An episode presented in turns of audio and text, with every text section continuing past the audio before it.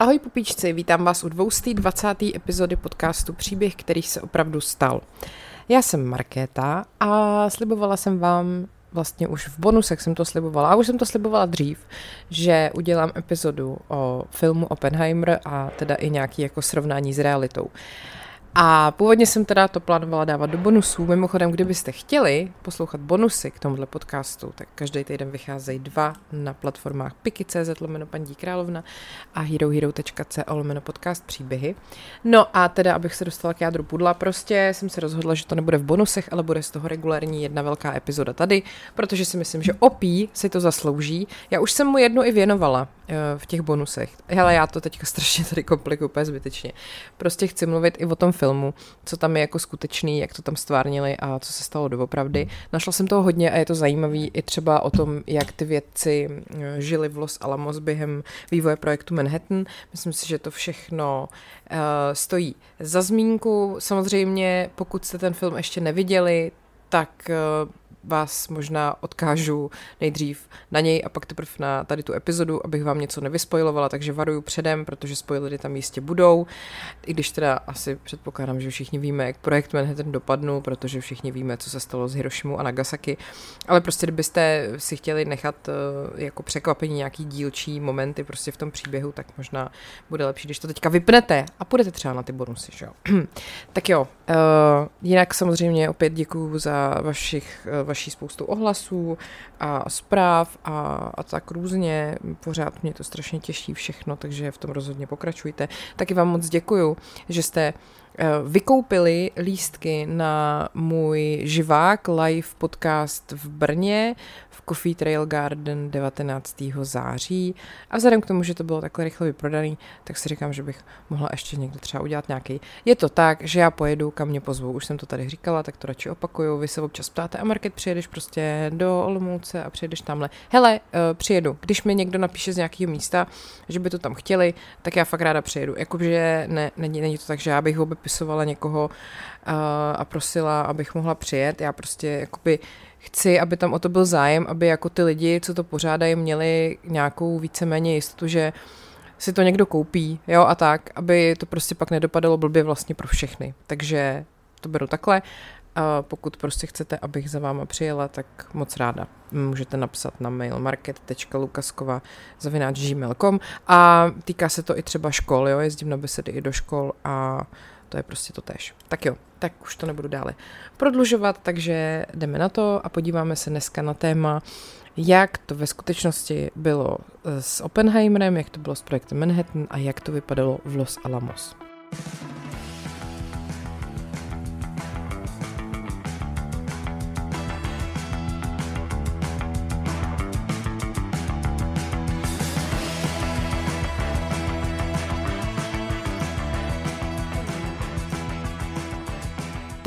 Jak jsem říkala, spoiler alert, ještě jednou to opakuju, aby mi pak někdo nenadával. Hele, eh, myslím si, že jeden z takových opravdu, nebo ještě takhle. Film jsem viděla konečně a velmi mě to nadchlo. Je to pro, pro mě jako typický Christopher Nolan, což je ta nejlepší zpráva, protože já ty jeho filmy zbožňuju, jak jsou mnoho vrstevnatý, jak jsou prostě, je tam vždycky jako zvuk hroznou součástí toho vašeho vnímání a toho děje, jo. Vždycky tam prostě je nějaký takový to hučení typický, dřív to dělal Hans Zimmer, tohle byl jiný skladatel, myslím, ale prostě je to to, co mě na tom strašně baví. Baví mě, jakým způsobem on i jako vám to ukazuje z různých úhlů ten děj, jak vám teď třeba zrovna konkrétně v Oppenheimerovi jako dává vlastně k přemýšlení, co je jako z objektivního hlediska a co je jako subjektivní vnímání, to je to rozdělení vlastně v tom filmu na černobílou a barevnou, se k tomu pak taky dostanu. Prostě mi přijde, že on to dělá jinak, ale je to velmi jako rozpoznatelný rukopis a je to vždycky něco, co mi pak v té hlavě jako rezonuje ještě spoustu dní a na většinu těch filmů jdu několikrát a myslím si, že Oppenheimer nebude výjimka. Tak, takže velmi, velmi doporučuji ano, trvá to tři hodiny, ano, hodně se tam mluví, ale je to přesně takový to, že vás to vlastně přiměje začít se strašně zajímat o fyziku, o Einsteina, o jeho teorie, o kvantovou fyziku, o uh, to, jak funguje vlastně vůbec jako atomová reakce a tak dále. I prostě člověk, který ho to do teďka třeba nezajímalo. Skvělý herecký výkony, Robert Downey, wow, jako Killian Murphy, o tom asi nemusíme mluvit. Uh, Je to prostě skvělý. Tak, prosím vás, já myslím, že nej taková zábavnější a zároveň velmi těžce uvěřitelná věc v tom filmu je hnedka ze začátku, když Oppenheimer jako mladý postgraduální student v Cambridge eh, vlastně propadá nějaký depresi z toho, že musí pracovat v laboratoři, On to skutečně popisoval jako strašnou nudu a víc ho bavila ta teoretická fyzika než ta experimentální. A třeba v dopise svým příteli uved, že mu ta laboratorní práce šla tak špatně, že vlastně uh, nemohl mít pocit, ani jakože neměl pocit, že by se něco doopravdy učil. Jeho učitel byl budoucí nositel Nobelovy ceny za fyziku Patrick Blackett a ten byl velmi jako náročný a nutil toho Oppenheimera, aby tam byl víc času v té laboratoři. A vyvinul se mezi nimi, řekněme, ne úplně jako kamarádský vztah. No a Oppenheimerův přítel Francis Ferguson vyprávěl, že mu Oppenheimer řekl, že na Blackettově stole nechal jabko napuštěný toxickýma chemikáliemi. Blackett naštěstí to jabko nesnět. Není přesně známo, jakou chemickou látku nebo látkama to jabko bylo jako napuštěný, ale Ferguson řekl, že uh, určitě použil kyanit nebo něco takového. Jo? A ten film vlastně tohleto spekulativní tvrzení toho Fergusona vzal jako fakt a zobrazuje tam, jak vlastně Oppenheimer napouští jabko kyanidem drasilným. Knize Americký Prometeus, což byl vlastně jako podklad pro ten film, to je vlastně kniha teda o životě a díle Roberta Oppenheimera, se ale zdůrazňuje, že šlo spíš jako o nějakou chemikáli, po který by se tomu Blackettovi maximálně udělalo blbě, jo? že uh, jakoby i úřady potom na to reagovaly tak, že to nebyl jako pokus o vraždu. No, takže film se pokouší nějakým způsobem vyhrotit tady to drama. Eh, a pak vlastně tam je moment, kdy Oppenheimer jako změní názor a běží do laboratoře pro to jabko zpátky a ještě zjistí, že ho drží jeden z jeho velkých idolů, což byl Niels Bohr. A než Bohr, že ho to do jabka kousne, tak mu Oppenheimer to jabko sebere a zabraňuje jako katastrofy, ale tohle se prostě vyloženě tady ten moment s tím Borem, to se nikdy nestalo, prostě to je for the sake of the drama. A Oppenheimer se ale kvůli této události dostal do sporu s univerzitou, nicméně jeho rodiče byli velmi bohatý a vlivní a dokázali přesvědčit úřady v Cambridge, aby vlastně vůbec eh, proti jejich synáčkovi nevznesli obvinění z trestného činu, aby ho nevyloučili a tak dále. Jo. Přijde mi zajímavý, že vlastně v tom filmu se vůbec jako o jeho rodičích nebo tam se mluví o jeho původu, je tam jeho bratr, je tam něco o tom, že on je teda z, jakoby z New Yorku, ale vlastně vůbec tam není řečený, že jeho rodiče jsou bohatý nebo tak. Takže ve skutečnosti jeho rodiče zařídili, aby neměl oplejtačky z toho, že otrávili jabku svýmu profesorovi. Tak, uh, jak už jsem říkala, uh, ta kniha, podle který je ten film natočený, se jmenuje Americký Prometheus, napsal ho Kai Bird a Martin J. Sherwin a v roce 2005 byla oceněná Pulitzerovou cenou.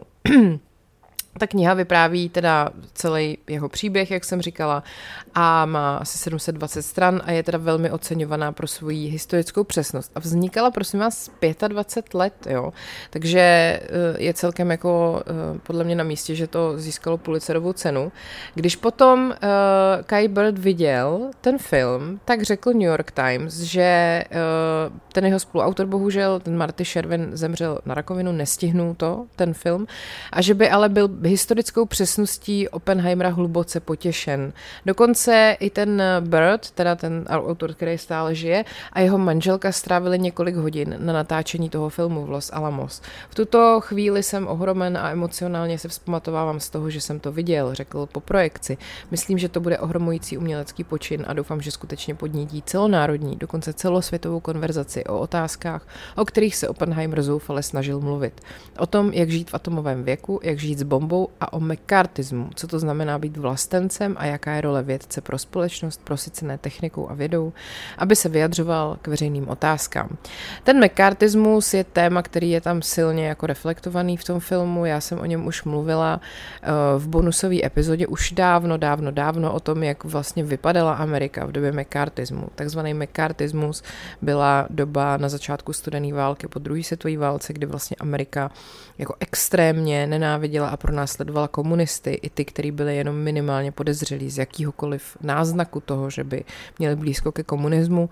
A vlastně to byla, je to i součást jako toho příběhu Roberta Oppenheimera, který sympatizoval s nějakýma komunistickými myšlenkama ale eh, vlastně se to až nějak jako vyhrotilo jako u spousty dalších lidí v totální eh, až jako politický proces s ním, jo. Takže eh, tahle doba byla prostě těžká, protože vlastně stejně jako američani fanaticky pronásledovali komunisty, předtím se takhle fanaticky pronásledovali nacisti, jako dává to nějaký smysl, ale uh, spousta lidí kvůli tomu bylo zbytečně třeba až jako vyhozeno z práce, vyloučeno ze společnosti a, a bylo to jako drsný. Tak, teď tady máme takovou podle mě ještě zajímavou věc, že vlastně v tom filmu vystupuje i Albert Einstein, který teda ano, v té době žil, opravdu se zabýval těma těma tématama a on velmi podporoval Spojený státy ve vývoji jaderné zbraně, jo? protože uh, Albert Einstein 2. srpna 1939 uh, vlastně napsal dopis Franku, Franklinu Delano Rooseveltovi, tehdejšímu prezidentovi a vlastně mu v tom doporučoval, aby poskytl finanční prostředky na výzkum možnosti využití toho jaderného štěpení jako zbraně. A ten dopis právě měl v sobě to varování, že podobný výzkum vývoje jaderných zbraní může provádět i nacistický Německo. Já ho tady mám před sebou, ten dopis, chtěla jsem vám ho původně přečíst, ale je to takový jako moc složitý možná, je to asi zbytečný, prostě Einstein, jsem chtěla říct Stein, ne, je to Einstein, napsal Rooseveltovi, hele, uh, myslím si, že je důležitý, aby jsme co nejrychleji vyvinuli atomovou zbraň. Tady třeba zajímavá, uh, zajímavá část toho dopisu. Dozvěděl jsem se, že Německo skutečně zastavilo prodej uranu z československých dolů, které převzalo. To, že tak brzy zakročilo, lze snad pochopit z toho důvodu, že se německého náměstka zahraničí von Weissakra působí v Kaiser Wilhelmově institutu v Berlíně, kde se nyní opakují některé americké práce s uranem. Jo, že prostě Albert Einstein zmiňoval Československo, protože víme, že právě eh, uran od nás se bohužel v takhle neblahých věcech využíval a myslím, že to nedělali jenom na cestě, ale potom to později dělali i eh, Sověti. Tak, eh, proč se vlastně ten program vůbec jmenoval Projekt Manhattan? Uh, protože ta armádní složka programu vznikla vlastně v Manhattanském inženýrském okresu ministerstva války, který sídlil v New Yorkské čtvrti Manhattan.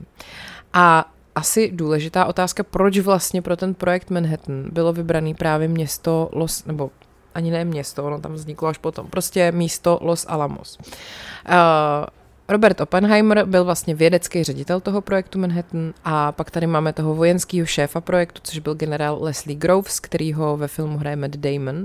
A oni hledali odlehlý, ale dostupný místo, s mírným uh, podnebím a zároveň, aby tam byla uh, jako dostatek pitné vody a aby tam byla taky uh, levná pracovní síla, blízká hlavně.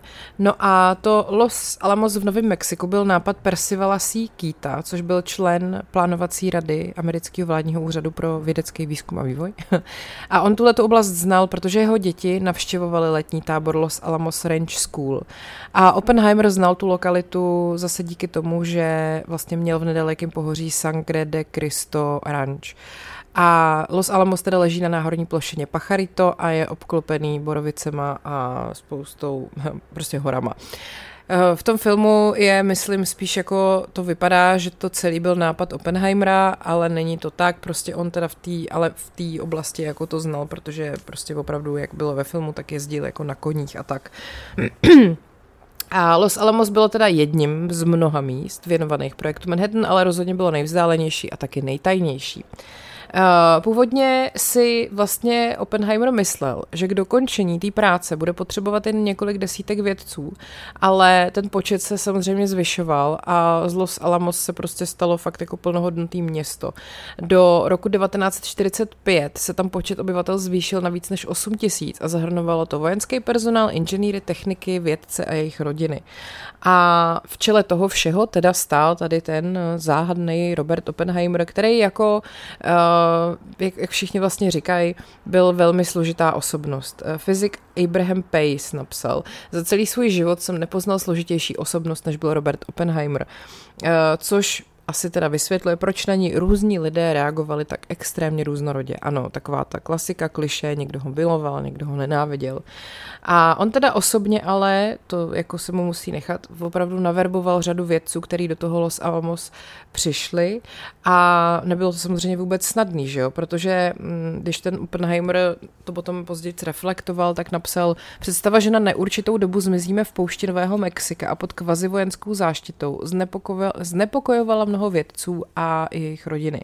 Ale vlastně zároveň jako věděli, že ta jejich práce může rozhodnout o výsledku té války a že tato práce, cituju, pokud bude splněna, bude součástí historie. No a na tom projektu Manhattan, to mi přijde jaký zajímavý, se podíleli víc než dvě desítky současných i budoucích nositelů Nobelovy ceny. Masakr. Uh, ale byli tam teda i místní lidi, který tam pracovali jako udržbáři, stavební dělníci, uklizeči v domácnostech, eh, pracovali i v těch jako školách, školkách, které tam byly. A ty tudíž jako zažili úplně jiný Los Alamos, než předtím znali, že jo. Um, tak, co tady máme dál? Fyzik eh, Robert Wilson třeba napsal, že ten pohled, jako ten výhled v eh, té náhorní plošině, kde teda byli, jako výhled na ty hory a tak, ho nikdy neomrzel. Ta lokalita se nachází totiž eh, ve výšce 7300 Eh, těch stop nad mořem, zhruba 35 mil od Santa Fe a tudíž se to zdálo být jako velmi mm, ideálním místem pro nějakou tajnou laboratoř. Kromě toho, že to místo bylo izolované, bylo taky vlastně obtížně přístupný, což se hodilo. Ale bylo tam zároveň dostatek místa a i počasí vhodný pro to, aby se tam celoročně stavilo. Takže to právě splňovalo ty kritéria, které vlastně stanovil ten generál Leslie Gross, což byl ten jako ředitel toho projektu. Celkem se vlastně, celkem vláda utratila, uh, nebo takhle, tam byla ta škola na tom ranči, kterou vlastně vláda musela odkoupit, jo? To byla ta škola, kam jezdilo dítě toho jednoho vědce. A za tu školu a dalších 50 tisíc akrů okolních pozemků zaplatila americká vláda 424 971 dolarů. A zároveň museli vysídlit 32 starousedlíků z okolních oblastí, ale teda prej jim za ty pozemky zaplatila o dost jako. No a uh, samozřejmě, že zatímco v Chicagu, kde taky probíhaly některé práce na projektu Manhattan, už uh, měli laboratoře, tak vlastně v tom Los Alamos se začínalo fakt od nuly. Jo? Museli, muselo se tam z různých univerzit dopravit uh, cyklotron, urychlovače, generátory a další různý potřebný vybavení. Uh, za, zatím teda se museli usadit v takovém provizorním jako ubytku, než se tam vlastně vůbec jako vytvořily ty jejich domovy. Že jo? Fyzik John Henry Manley později uvažoval, že kdyby Oppenheimer věděl, že experimentální fyzika je ve skutečnosti z 90% instalatérství, Eh, tak jestli by se rozhodl zřídit eh, laboratoř na tak odlehlém místě. Eh, výstavba probíhala téměř nepřetržitě, aby teda eh, se jako držel krok s přílivem těch lidí, kteří tam postupně přibývali. A eh, třeba Laura Fermiová, nebo Laura Fermi, manželka vědce Fermiho právě k tomu napsala. Po silnicích drncela nákladní auta a stavební materiál ležel na hromadách kolem staveniště. Že taky vzpomínala, že bylo snadné se ztratit, protože všechny ty budovy tam vypadaly stejně, byly natřený stejně zeleně a nebyly tam žádný názvy ulic. Eh, v průběhu projektu Manhattan postavili dělníci přes 600 bytových jednotek, desítky ubytoven a kasáren pro svobodný zaměstnance a vojáky a byly tam taky koleje pro manželský páry. Jejichž práce nebyla tak dobře placená jako práce vědců. Uh, nejžádanější domy byly původně součástí té školy, která tam byla a začalo se jim přezdívat Bathtub Row, protože ty novější domy měly pouze sprchy a ty lepší měly jako vany. Bylo to atraktivní, dobře postavené domky, mnohem žádanější než jakákoliv, jakékoliv domky, které jsem viděla později, napsala Laura Fermi. A uh, vlastně vytvoření tady toho malého město, města vyžadovalo samozřejmě víc než jen postavení nějakých jako bytů, že jo. Objevily se tam tudíž i školy, soud, obchody, pošta, hasiči a nemocnice. Taky to potřebovalo veterináře, pro koně vojenský policie, zubaře, lékaře a popeláře. Ta technická oblast byla přísně tajný prostor, kde se vlastně pracovníci museli prokazovat takovým speciálním odznakem. Myslím si, že to je ten, který je vidět ve filmu, taky na, ten Oppenheimer ho nosí na klopě ostatní. Administrativní budovy, laboratoře, sklady, všechno tohle bylo okolo rybníka, kde třeba eh, se dřív jako nebo ty studenti té původní školy uh, bruslili a všechno teďka bylo uzavřené za takovým tím prostě osnatým drátem, jo. Tak, uh, to utajení bylo samozřejmě prvořadý. To součást toho přizpůsobení se životu v Los Alamos bylo, že jste si museli zvyknout, nebo ty lidi si museli zvyknout na totální prostě utajení. Nově příchozím lidem byly odebraný otisky prstů a byly teda vyfotografovaný. Dostali řidičák, určený jako na nový, pro Nový Mexiko. Jejich jména byly uvedeny jako čísla, podpisy nebyly vyžadovaný a místo adresy tam bylo zvláštní seznam B. Jo. Uh, pak taky uh, příchozí a odchozí pošta procházela cenzurou a korespondentně museli dopisy adresovat na adresu PO Box 1663. Počet obyvat, pošta obyvatel byla vlastně před odesláním přátelům a rodině vedena přes jiný město. Eh, manželka Richarda Feynmana mu poslala dopis, ve kterém se stěžovala na to, že ho cenzoři sledujou. A úředníci mu řekli, aby jí požádal, aby se v těch dopisech o cenzuře nezmiňovala, čímž dost potvrdili, že se tam cenzura děje. Eh, a když to udělal, tak dopis mu vrátili s tím, že jí má informovat o tom, že se nemá zmiňovat o cenzuře, aniž by se sám zmínil o cenzuře.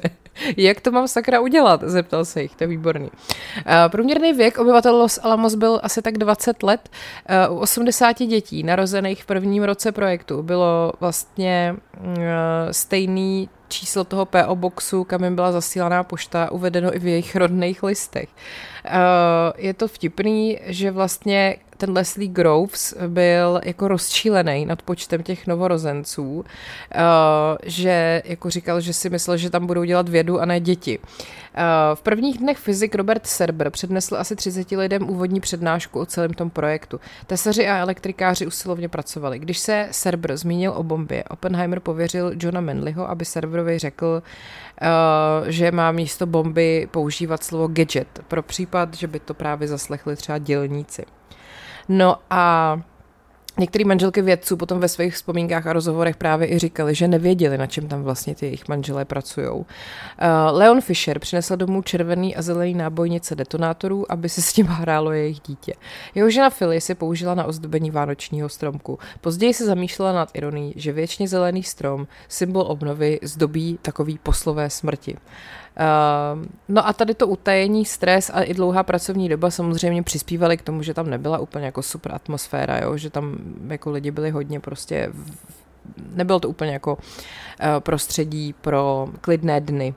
Uh, hodnost, přidělení bytu, část města, ve které člověk žil, společenská pozvání, administrativní úkoly, všechno bylo důležité, všechno se řešilo až, až do detailu, až dětinsky. Uh, atmosféra, tady píše Emil eh, Segra, jeden z těch vědců. Atmosféra také jako ne, neprospívala tomu manželství. V minulosti mi uh, Leon, uh, Leon Fisher vždy trpělivě popisoval své vědecké projekty nebo výzkumy, napsala jeho žena Phyllis. Ale tentokrát mi dal naprosto jasně najevo, že se nemám ptát a pokud ano, nehodlá mi odpovídat. Takže to muselo být docela těžký a třeba i v situaci, že byly situace, kdy se ty manželé v noci nevraceli domů. To napsala později zase Rus Maršak. Technický areál byl velkou jámu, která pohltila naše manžely věd vědce z dohledu i téměř z našeho života. LZ Macmillan někdo řekl, že ty vědci pracují na nějaký zbrani, což jí prej pomohlo, protože líp pochopila, proč jí ten manžel jakoby v úzovkách opustil a proč všichni vypadali tak vyčerpaně, unaveně a ustaraně. Uh, vlastně ty jako bohatší lidi, kteří se přestěhovali do Los Alamos, si museli jako zvyknout na ty venkovské podmínky, jo, protože vody byl docela nedostatek a sprchovat se mohli jenom pár minut. Některé domy měly kamna na dřevo, což uh, taky bylo jako těžký se na to zvyknout, když člověk předtím třeba žil ve městě. A uh, byly tam časté výpadky proudu a chyběla řada jako dalších vymožeností, na které ty lidi už byli zvyklí. U našich dveří nezaklepal žádný pošťák, žádný mlékař, žádná pradlena, žádný uh, poslíček uh, s novinami. Uh, v našich domovech nebyly telefony, napsala Jane Wilson, manželka fyzika Roberta Wilsona. V květnu 1943 Charlotte Serber která pracovala v knihovně. Kitty Oppenheimer a další manželky koordinovaly svoz eh, domorodých a hispánských žen z okolních oblastí. Ty jim pak vždycky uklízely domy a poskytovali péči o děti za dolar 50 uh, eh, za půl dne. Jinak, eh, jak se to Los Alamos rozrůstalo, tak samozřejmě právě rostla potřeba techniků i dalšího personálu a tak spousta těch manželek odešlo pracovat do laboratoří nebo administrativy. Eh, třeba Lucy Genney eh, v knize Land of Nuclear Enchantment, A New Mexican History of the Nuclear Weapons Industry eh, napsala, že obyvatelé měli často pocit, že uzavřeli ďábelskou dohodu, rozpolcení mezi otázkami zaměstnanosti a negativními dopady průmyslu, to je velmi jako advanced, a aby se vlastně ty vědci i ty jejich rodiny nějak jako zbavili toho psychického tlaku, tak často jezdili na pikniky nebo na výlety, lyžovali nebo jezdili na koních. Třeba Edward Teller, ten byl v tom filmu velmi jako výrazná postava, to je vlastně pozdější vynálezce vodíkové bomby. Ten žertoval, že je to něco jako přírodní rezervace pro fyziky, ale že teda tam bylo jako hodně večírků, tanců, koncertů a dalších akcí. A uh, vlastně dokonce to bylo prej tak moc, že Bernice Broad, manželka fyzika Roberta Brouda, označila nabitý program za hektický a e, třeba Jane Becker, což byla jedna z manželek, která e, prováděla nějaký výpočty, napsala, že klidné večery doma byly tehdy spíše výjimkou než pravidlem a že tolik potřebné uvolnění nacházeli často v alkoholu a čerstvém vzduchu. E, v mnoha těch vzpomínkách a pamětech prostě na to Los Alamos se o něm mluví jako o takzvaném Shangri-La, jako takový nějaký mystický utopii prostě v horách. Phyllis Fisher přemýšlela, jestli se spíš nepodobali pacientům eh, z románu Tomase Mana Kouzelná hora, kde jako se filozofuje o nějakých lidech odloučených od zbytku světa. Zatímco se dohadovali, země pod jejich horou se připravovali na první světovou válku, která náhle propukla všude kolem jejich útočiště, útočiště, říkala. Dělali jsme snad totéž. Obyvatelé místa se vlastně teda pak nemohli uzavřít před světem ani v srpnu 45, po tom, co právě američani na Hiroshima a Nagasaki svrhli ty dvě atomové bomby, které se testovaly a sestavily v Los Alamos a okamžitě zabili přes 100 tisíc lidí. Další desetitisíce potom zemřeli v následujících desetiletích na různé nemoci spojené s ozářením. Uh, a teda mimochodem obyvatelé uh, v tom okolí testovacího místa Trinity tvrdili, že i oni trpěli nemocema z ozáření. A třeba Mary uh, Palvesky, uh, dcera Harryho Palevského a Elaine Semmel, která, který oba pracovali v Los Alamos, uh, ve své knize uh, vlastně jakoby analyzovala nebo mluvila s různými vědcema z projektu Manhattan a vlastně tam i jako je nějakým způsobem spovídala ohledně jejich pocitů, uh, ohledně té bomby. A uh, vlastně oni uh, byli v takové blbý situaci, že spousta vědců z Chicagské laboratoře, což bylo to další pracoviště, kde se na tom pracovalo, podepsalo petici proti jejímu použití. Uh, vlastně zejména kvůli tomu, že, že nikdo nevaroval Japonsko před její ničivou silou. To myslím, že v tom filmu je taky. Ale Hans Bethe řekl, že podle jeho názoru by předvedení bomby předem nevedlo ke kapitulaci Japonska. Přesto o desítky let později taky napsal otevřený dopis, v kterém žádal ostatní vědce, aby už nevyvíjeli, nevylepšovali a nevyráběli žádný typ zbraně hromadného ničení. Um, takže jako ta rozpolcenost těch eh, vědců, kteří se na tomhle podíleli, musela být obrovská. To je prostě, já nevím, jako to si asi nedovedeme představit, být na jejich místě. To myslím, že ani nemůžeme úplně jako soudit.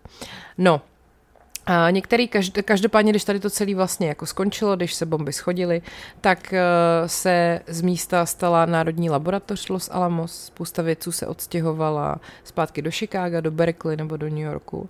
A některý bývalí obyvatelé toho Los Alamos se ale vrátit už domů nemohli, protože uh, vlastně tam dál pokračoval nějaký výzkum a tak tudíž ty bývalí rančeři, kteří tam byli, tak eh, se tam třeba podívali až v roce 75. Oba jsme plakali, vzpomínali, strávili jsme tady jedny z našich nejlepších let. No, to je smutný. Tak, eh, když se podíváme na to, jak bylo Los Alamos stvárněný v tom filmu, stejně jako třeba James Cameron zrekonstruoval docela dobře Titanic, nebo Steven Spielberg přestavil celé oblasti uh, různých jako míst na, pro natáčení filmu Zachraňte vojna Ryana, tak Christopher Nolan rekonstruoval Los Alamos. Uh, takže um, on vlastně díky tomu mohl natáčet jako po celém městě, jak chtěl a potřeboval. K tomu řekl i Matt Damon pro Vanity Fair. Bylo to zcela pohlcující. Uh, Damon řekl, že Nolan je tak náročný, pokud jde o přípravu filmu, a že to je jako je fascinující a zároveň, že ta úroveň detailu je opravdu jako neuvěřitelná. Že vlastně natáčel uvnitř některých historických budov projektu Manhattan, včetně domu, kde opravdu ten Oppenheimer a jeho žena Kitty žili se svýma dvěma dětma. A město teda bylo postavený pro film vlastně nedaleko toho původního Los Alamos. Za horizontem bylo vidět skutečné testovací místo a místo, kde bylo to původní město, řekl k tomu Matt Damon. Tak, jak to bylo s Oppenheimerem a Jean Tetlock? Při zkoumání toho skutečného příběhu Oppenheimera zjistíte, že on eh, vlastně s tou Jean Tetlock začal chodit teda v roce 1936 a měli spolu intimní vztah zhruba tři roky. Ona ho pak ukončila v roce 39, což bylo teda dlouho před zahájením projektu Manhattan, což, který se zahájil až v roce 42. On sice projevoval zájem o komunismus, ale do strany nikdy nevstoupil a pohyboval se fakt jako na okraji tohohle politického dění. Ona se ho snažila nějakým způsobem furt povzbudit jako k činnosti, ale nepodařilo se a Oppenheimer se už v roce 1940 oženil s Catherine Kitty Puningovou, což byla taky bývalá členka komunistické strany. Eh, ten film líčí jako toho Oppenheimera a tu Jean vlastně jako velmi no, řekněme, blízký přátelé, příležitostní milence, i v letech následujících po jejich rozchodu. A to taky vychází z té knihy, kterou vlastně Oppenheimerovi napsali. Uh, prej, že Oppenheimer opravdu s tou Jean udržoval mimo manželský poměr v době, kdy pracoval na projektu Manhattan, ale jako i tak je to spochybňovaný. Jo. Uh, nicméně se shodují na tom, že s tou Jean se setkal minimálně jednou, když ji v červnu 43 navštívil v Kalifornii a strávil jednu noc v jejím bytě, což je i ve filmu. A je to navíc známý i proto, že během téhle cesty ho sledovali armádní bezpečnostní agenti. Ona teda v té době už trpěla depresema a vlastně hned na začátku dalšího roku, 4. ledna 44, spáchala sebevraždu utopením ve vaně. Její smrt ho velmi zasáhla, to všechno v tom filmu je taky takhle.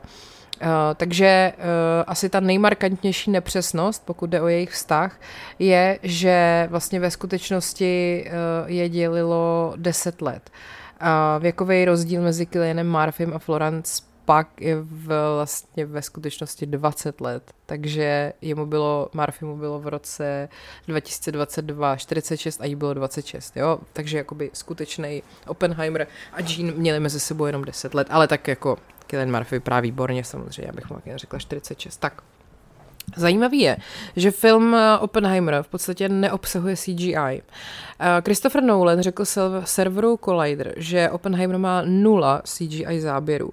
To se týká, týká, týká i bombových testů, které byly rekonstruovaný bez toho, ty CGI, Computer Generated Imaginary, Imagery.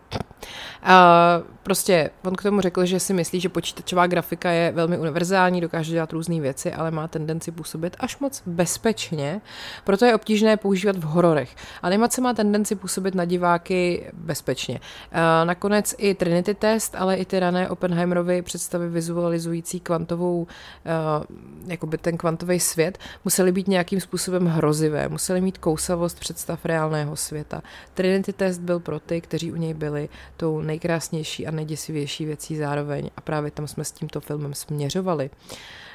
Um, takže takhle no, jako to samé se prej dělalo v Top Gun Maverick, kde měli taky velmi jako omezený přístup k CGI a ono se to vyplatí, hele, ono to prostě pak fakt vypadá jako jinak. Což, uh, ještě pak se k tomu teda dostanu, uh, ještě tam byla zajímavá věc, že ty vědci se obávali, že by atomový výbuch mohl zapálit atmosféru a zničit veškerý život na Zemi. A to se opravdu báli. Uh, vlastně Killian Murphy to říká Leslie Grovesovi, že ta šance, že odpálení jaderné bomby zničí svět je téměř nulová. A uh, pravda je, že uh, Oppenheimer zvažoval tuhle strašlivou možnost, nebo jako, jestli se to vůbec může stát. A nebudu vám asi vysvětlovat ten, jako, proč by se to tak jako mohlo stát.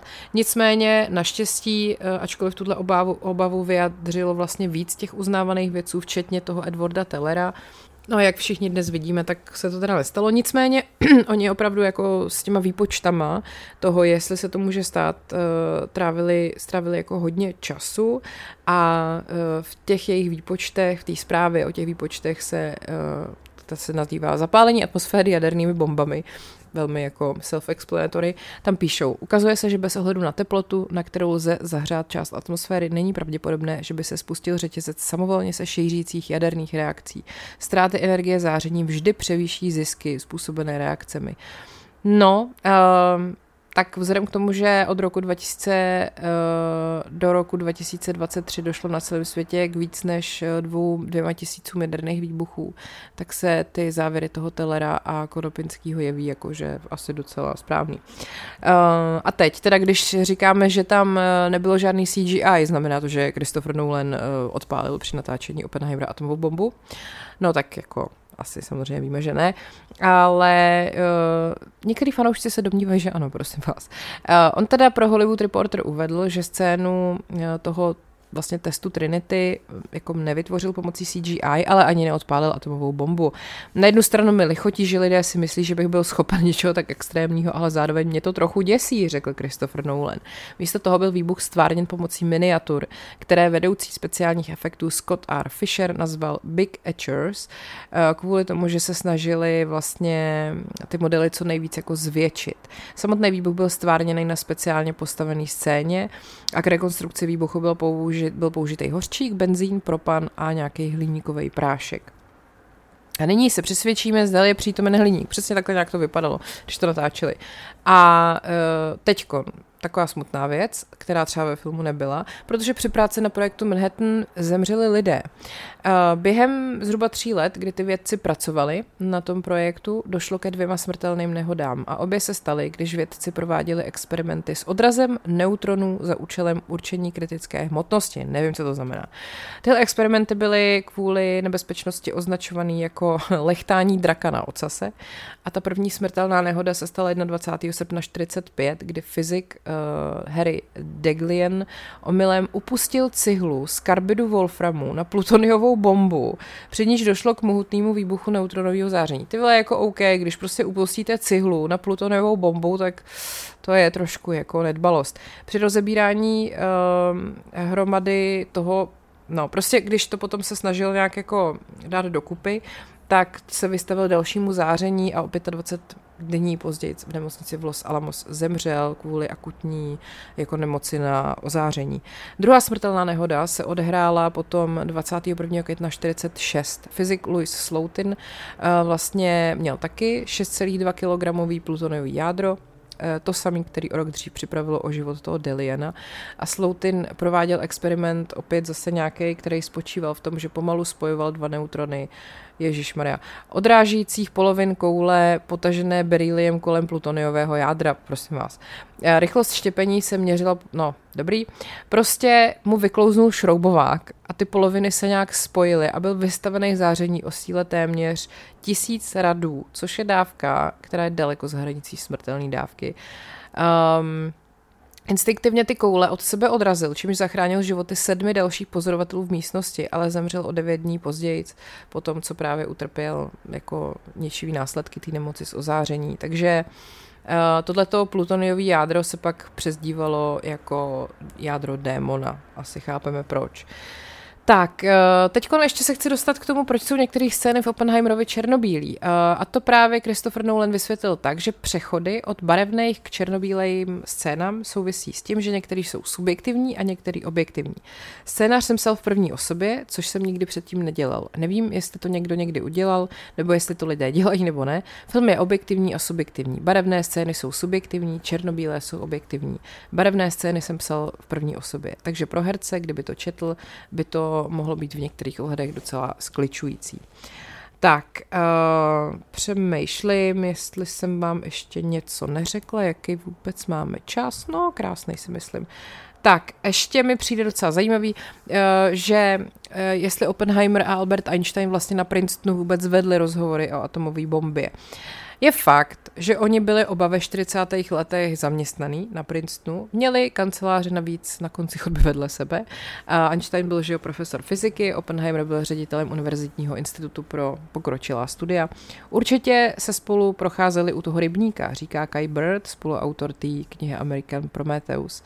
Ale eh, že ty rozhovory, jako jejich obsah, eh, jsou fiktivní a vymyslel si je Christopher Nolan. Jo? Takže pravděpodobně někdy šli prostě k rybníku si pokecat, ale co si říkali, těžko říct.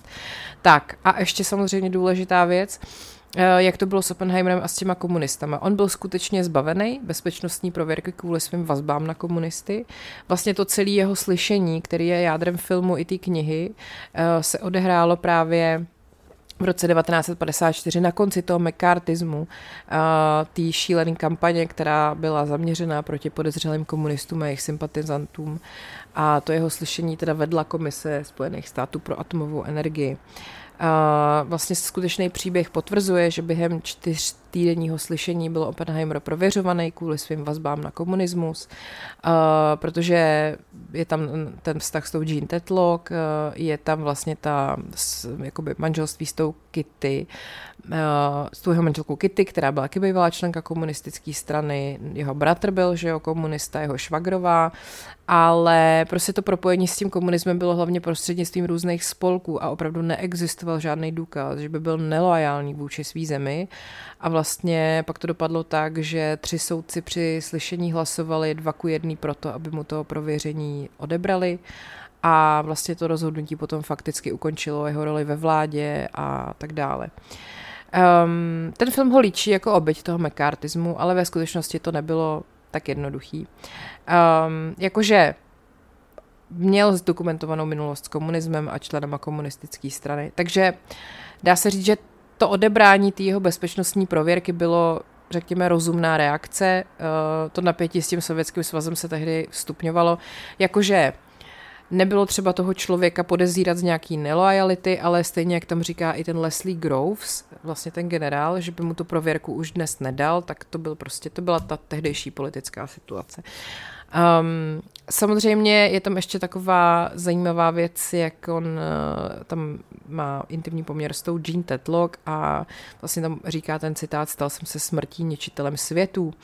Je to z hinduistického spisu uh, Bhagavad Gita a On to skutečně citoval, ale rozhodně ne v této situaci. Řekl to v roce 1965 v dokumentu televize NBC, protože se zamýšlel nad Trinity, eh, nad tím testem Trinity a řekl, že se mu ten, ten verš vybavil, když ten test sledoval. Takže eh, v tom filmu to je samozřejmě opět dramatizovaný a říká to tam prostě během soulože, tak ve skutečnosti to neříkal během soulože. On potom vlastně po válce vystoupil proti šíření jaderných zbraní. On si uvědomoval nebezpečí a potenciál šíření jaderných zbraní a zasazoval se o nějakou mezinárodní regulaci jaderné energie ve snaze zabránit těm závodům v jaderném zbrojení a vyslovil se i proti vývoji té vodíkové bomby, což je taková jaderná zbraň druhé generace a vlastně později i prohlásil, otázky se staly čistě vojenským, politickým a humánním problémem. Co s tím budete dělat, až to budete mít? A ty jeho postoje k otázkám, které souvisely s národní obranou, uh, ho dostali právě i do rozporu s některými americkými vládníma a vojenskýma frakcema, což vlastně právě přispělo k tomu, že s ním pak vláda potom odebrání té bezpečnostní prověrky přerušila styky. A ještě si myslím, že by mělo na závěr zaznít, jak to ve skutečnosti bylo s tím panem Strosem, který ho uh, hrál Robert Downey Jr. A skutečně to bylo tak, že ten uh, Stross teda velmi aktivně jako vystupoval proti Oppenheimerovi a chtěl, aby ho ta komise vlastně odstranila z toho, z toho jakoby vedení, aby mu sebrali tu prověrku. Opravdu se snažil mu jako sabotovat tu jeho kariéru, ale proč to dělal? Ty stejně jako ve filmu, ty odpovědi, nebo ta odpověď je částečně nějaký jejich rozdílný názory na různé politické otázky, nějaký fakt jako osobní, um, nějaká osobní jako nevraživost. Ty kořeny té Strosovy nenávisti vůči Oppenheimerovi se dají vysledovat až k incidentu z roku 1949, kdy ho právě Oppenheimer veřejně ponížil za prodej radioizotopů cizím státům, to taky v tom filmu je vlastně vidět. A Stross si skutečně myslel, že Oppenheimer nějakým způsobem jako poničil jeho vztah s Albertem Einsteinem. Jako nebylo to asi tak přesně, jak to bylo v tom filmu, že si myslel, že oni si u rybníka povídají o něm a Einstein pak šel a na ně se na ně nepodíval, jako ale něco takového se v jeho hlavě, od, nebo si myslel, že se odehrálo a skutečně toho Oppenheimera nenáviděl i mimo jiné kvůli tomu, což je strašně zajímavý, jako že takováhle věc, kterou bych si fakt myslela, že je pro ten film vymyšlená, se prostě skutečně stala. A že takovýhle člověk byl prostě ukřivděný a tak se snažil toho druhýho jako zničit. No. Tak prosím vás, to je příběh, který se opravdu stal a příběh e, Roberta Oppenheimera, projektu Manhattan a Los Alamos, kde to všechno vzniklo. E, tak doufám, že vám to osvětlilo některé momenty filmu, že třeba jste něco líp pochopili, že jste se dozvěděli něco nového a já vám teda děkuji za pozornost, mějte se hezky a ať je váš život příběh, který se opravdu stal.